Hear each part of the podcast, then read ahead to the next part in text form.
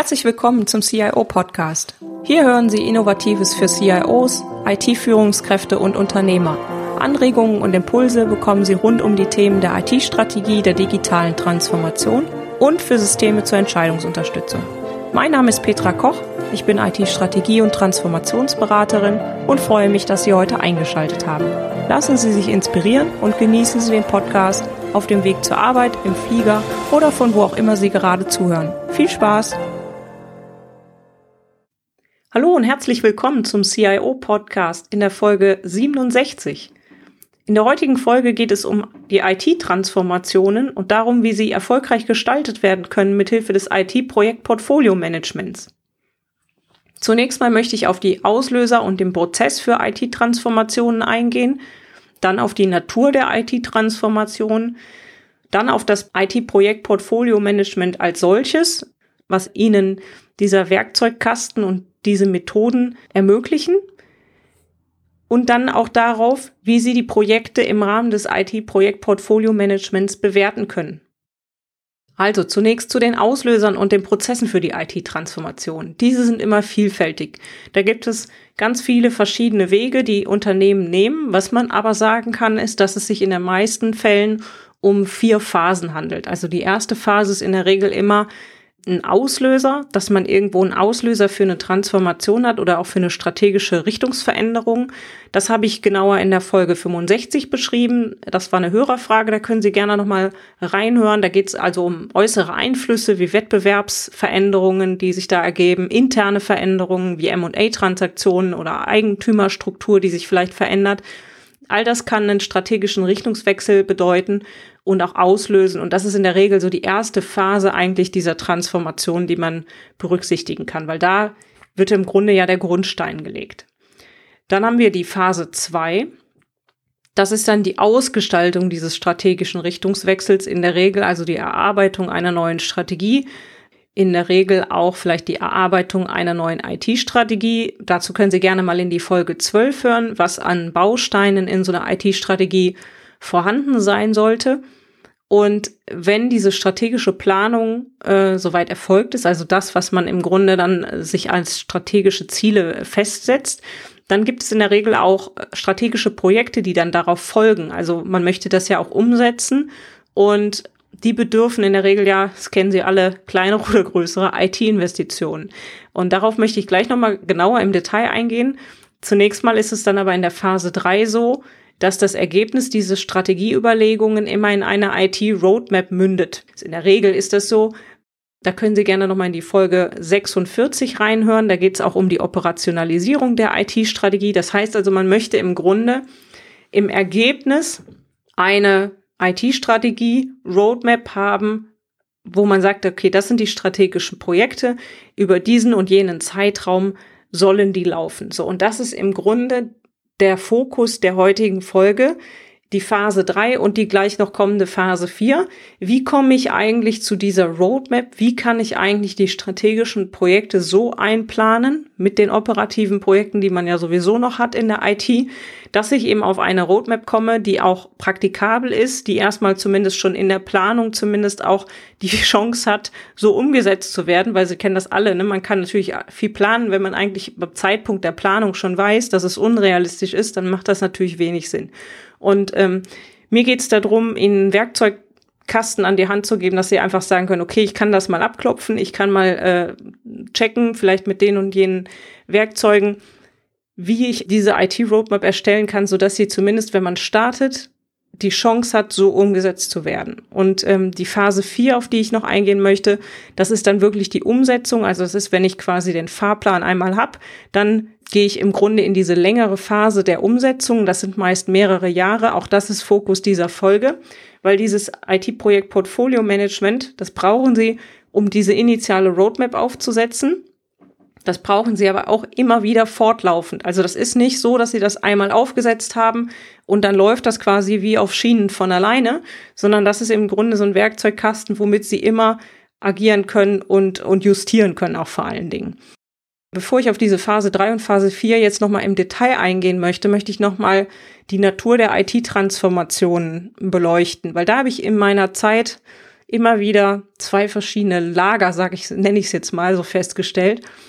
Einmal die, sind die Unternehmen, die ja sehr, sehr innovativ sind, die immer sehr, sehr weit vorne sind, die auch sehr, sehr viel IT-Investitionen tätigen. Die wissen, dass das äh, ganz, ganz wichtig ist, wo sie als CIO im Grunde da auch äh, sehr, sehr viel Arbeit leisten, dass man im Grunde immer auf dem neuesten Stand der Technik ist oder auch IT-Investitionen tätigt, wenn man sie tätigen muss. Und die haben meistens, selbst wenn es größere Transformationsprojekte sind, haben die so eine Art evolutionäre Weiterentwicklung. Also selbst wenn die Transformationsprojekte sehr, sehr groß sind, ist das aber eher sowas, wo man sagt, okay, man geht dann einfach den nächsten Schritt. Auch das sind große Projekte, auch die wollen alle gemanagt sein, auch die brauchen ein Projektportfolio-Management. Aber das ist eben so ein bisschen evolutionär. Und dann hat man die zweite Kategorie, das sind so die Unternehmen, die eher in der Vergangenheit vielleicht nicht unbedingt immer so einen riesen Fokus auf IT gehabt haben. Auch teilweise durch ihr Geschäftsmodell bedingt ist das einfach nicht so im Fokus gewesen und die jetzt in den letzten zwei Jahren merken, oh, wir müssen da aber eigentlich eine ganze Menge tun. Und ähm, vielleicht findet sich da der ein oder andere von Ihnen, der jetzt zuhören, da wieder. Die haben einen erheblichen Investitionsstau. Und da muss man sich ja auch die Frage stellen bei der Transformation, nehme ich jetzt diese evolutionären Schritte, also nehme ich jetzt all die Stufen mit, die die anderen Unternehmen in den letzten, sag ich mal, fünf bis zehn Jahren vielleicht gemacht haben? Oder sage ich, nee, ich mache jetzt eine große Transformation, ich springe jetzt vielleicht, überspringe vielleicht auch die eine oder andere Technologie und gehe direkt auf den Status quo oder auf das, was mich dann noch innovativer macht für die Zukunft. Das heißt, da reden wir eher von revolutionärer Weiterentwicklung. Das sind in der Regel sehr, sehr große Transformationen mit sehr, sehr, sehr vielen Änderungen auch an Prozessen, an Strukturen, an organisatorischen Aufbauten. Und da sind sehr, sehr viele Projekte drin. Das heißt, wenn Sie jetzt quasi meine folgenden Ausführungen hören, denken Sie immer so ein bisschen an diese zwei verschiedenen Kategorien. Ich werde da auch immer mal wieder drauf eingehen. Das ist natürlich auch so ein bisschen anders. Ne? Also wenn ich jetzt ein, Sie jetzt als CIO in einem Unternehmen bin, wo die IT einen hohen Stellenwert hat, wo ich relativ äh, stark auch agieren kann, wo ich IT-Investitionen tätigen kann, auch über die letzten Jahre immer schon konnte, dann sind sie auf einem anderen Stand als jetzt ihre Kollegen, die vielleicht da immer noch ein bisschen stärker argumentieren müssen und ähm, vielleicht nicht die ein oder andere Investition tätigen konnten. Für beide gilt aber, das IT-Projekt Portfolio Management ist dieser Werkzeugkasten, der sie durch diese sowohl revolutionäre als auch evolutionäre Weiterentwicklung bringen kann. Dazu möchte ich zunächst mal noch so ein bisschen drauf eingehen, Projektportfolio-Management klingt jetzt erstmal vielleicht so ein bisschen unhandlich als Begriff. Was steckt eigentlich dahinter? Erstmal, Sie kennen alle die Definition des Projektes. Ne? Also es ist ein einmaliges Vorhaben. Es ist irgendwo mit einer gewissen Komplexität behaftet. Meistens sind verschiedene Abteilungen betroffen, externe Partner, komplexere Schnittstellen, die entwickelt werden und so weiter. Was ich aber feststelle in den Projekten ist häufig, dass das auf den Ebenen im Unternehmen unterschiedlich bekannt ist, das Thema Projektdefinition. Also häufig ist es so, dass die IT-Mitarbeiter, die tatsächlich unten operativ arbeiten, die sagen, oh, ich habe so viel Tagesgeschäft, ich kann das jetzt gerade nicht machen, da jetzt noch ein Projekt und da jetzt noch ein Projekt. Das heißt, ähm, als erstes empfiehlt sich immer mal die Definition zu klären, was ist eigentlich Tagesgeschäft, was ist vielleicht auch Prozessgeschäft, also wo laufen Prozesse einfach automatisiert ab wo der IT-Mitarbeiter vielleicht morgens mal ins Monitoring gucken muss, aber jetzt nicht unbedingt so viel machen muss. Was hat er als Tagesgeschäft? Also was sind eigentlich so diese laufenden Aktivitäten, die man in der IT hat? Und wie viel Zeit bleibt einem IT-Mitarbeiter dann eigentlich noch fürs Projektgeschäft? Und das ist wichtig zu wissen, weil ähm, wenn Sie das haben, haben Sie ja eigentlich die verfügbare Projektzeit. Ne? Und dann können Sie im Grunde ja auch priorisieren. Wenn Sie jetzt sagen, ich habe ein Team von ich sage jetzt mal irgendwas äh, zwischen 10 und 30 IT-Mitarbeitern, dann gucken Sie einfach mal, wie viel hat denn eigentlich so jeder mal so Pi über den Daumen an verfügbarer Zeit für Projekte. Und dann kommen Sie immer im Grunde schon mal auf Projektstunden. Und dann macht eigentlich erst ein Projektportfolio Sinn, weil wenn Sie wissen, wie viel Kapazitäten Ihre Mitarbeiter frei haben für Projekte, also frei in Anführungsstrichen, überhaupt erstmal für Projekte vorgesehen sind, ja, weil wenn die im Grunde nicht mehr das Server-Monitoring machen oder nicht mehr irgendwelche anderen Tagesgeschäftaufgaben, dann bleibt vielleicht was anders stehen, dann haben die auch nicht mehr so viel Zeit. Und deswegen diese Zeiten erstmal ähm, analysieren, was ist da verfügbar. Wenn Sie das haben, dann macht Sinn, sich um das Projektportfolio als solches zu kümmern. Und das Portfolio von Projekten ist im Grunde ja dieser Werkzeugkasten, der Ihnen ermöglicht, die verschiedensten Projekte, die Sie haben, seien es die strategischen, die operativen, nach dem Nutzen und nach der bestmöglichen Umsetzbarkeit fürs Unternehmen im Grunde zu strukturieren. Also da gehen Sie danach, was bringt dem Unternehmen den höchsten Mehrwert? An welcher Stelle macht es wirklich Sinn, was ist der Wertbeitrag, was ist vielleicht auch die Zeitplanung dahinter, dass sie im Grunde da nach dem Unternehmen schauen und gucken, wie kann ich mit den begrenzten Ressourcen, die ich ja nun mal habe, das Maximale rausholen.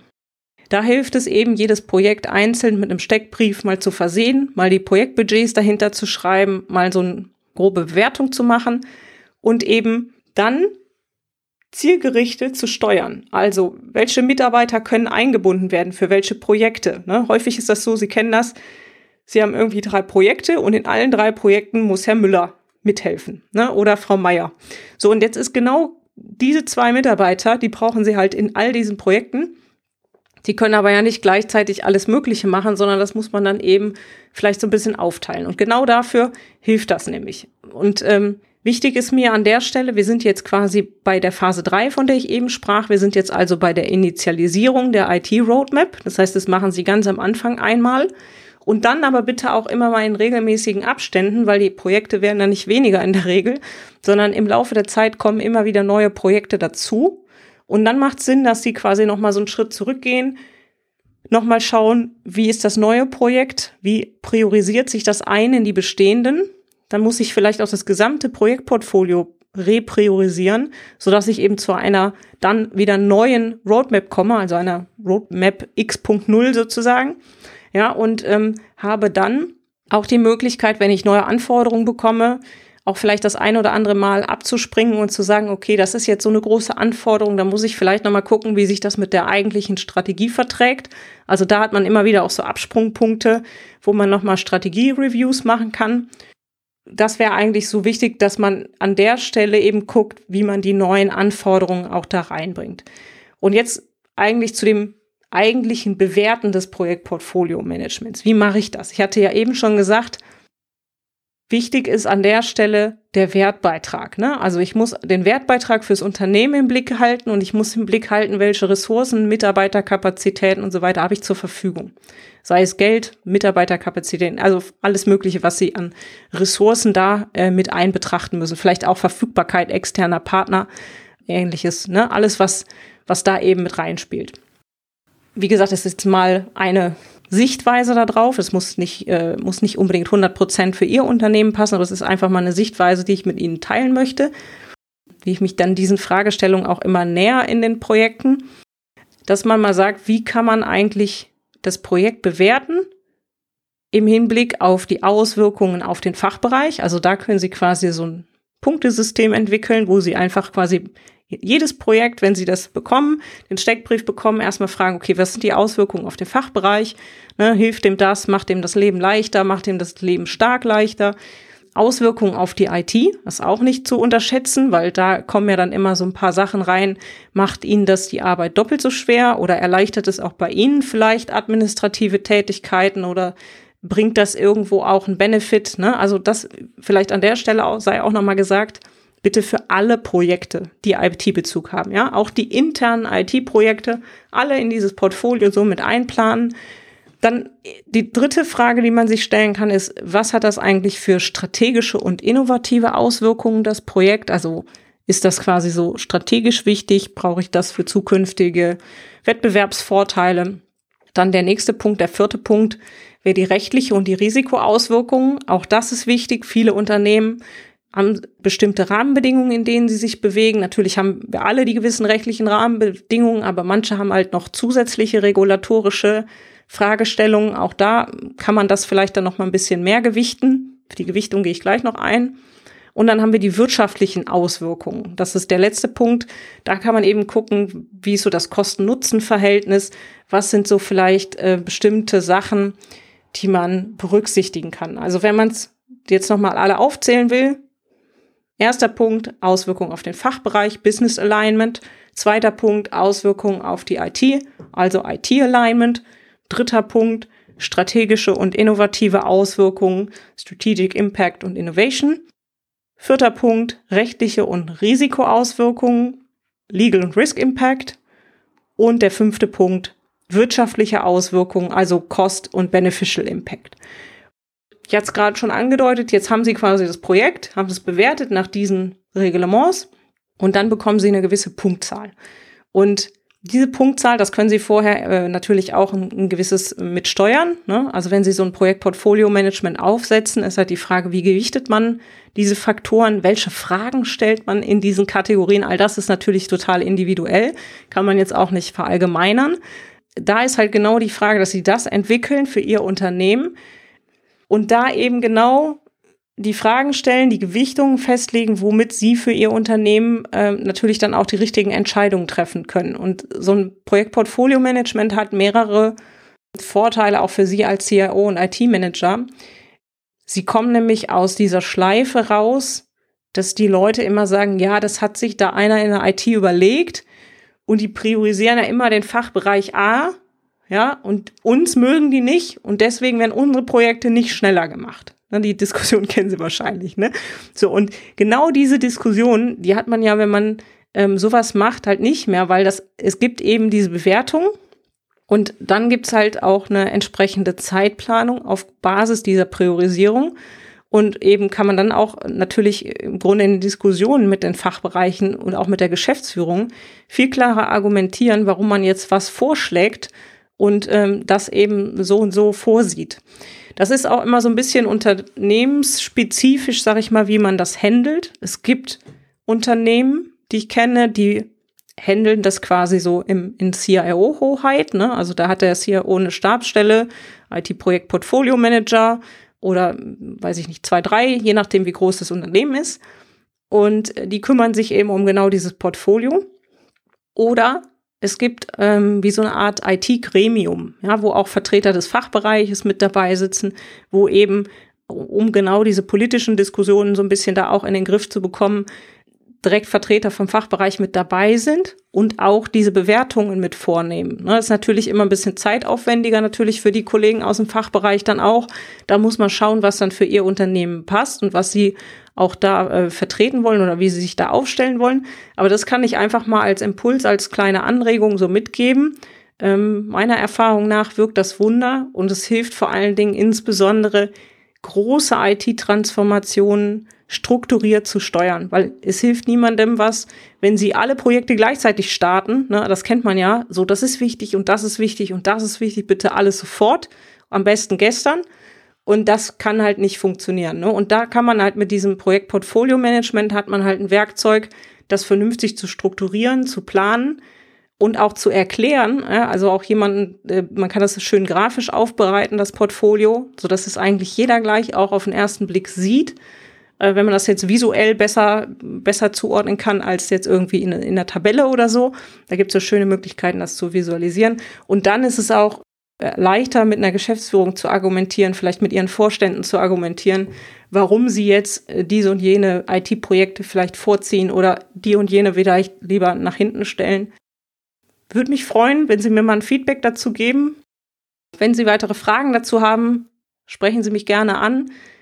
Und ja, das wäre es eigentlich auch schon wieder für diese Folge. Ich hoffe, ich konnte Ihnen damit einen kleinen Impuls geben, sich mit dem Thema mal zu beschäftigen alle Shownotes wie immer mit Details zu dieser Podcast-Folge und dem Transkript sowie weiterführende Links finden Sie unter www.cio-podcast.de slash cio 067. Vielen Dank fürs Zuhören und auf Wiederhören. Herzlichen Dank fürs Zuhören. Sie hörten den CIO-Podcast mit Petra Koch. Wenn Ihnen der Podcast gefallen hat, freue ich mich über eine Bewertung bei iTunes. Sie helfen damit, den Podcast bekannter zu machen. Alle Shownotes zum Podcast finden Sie unter www.cio-podcast.de. Dankeschön und auf Wiederhören.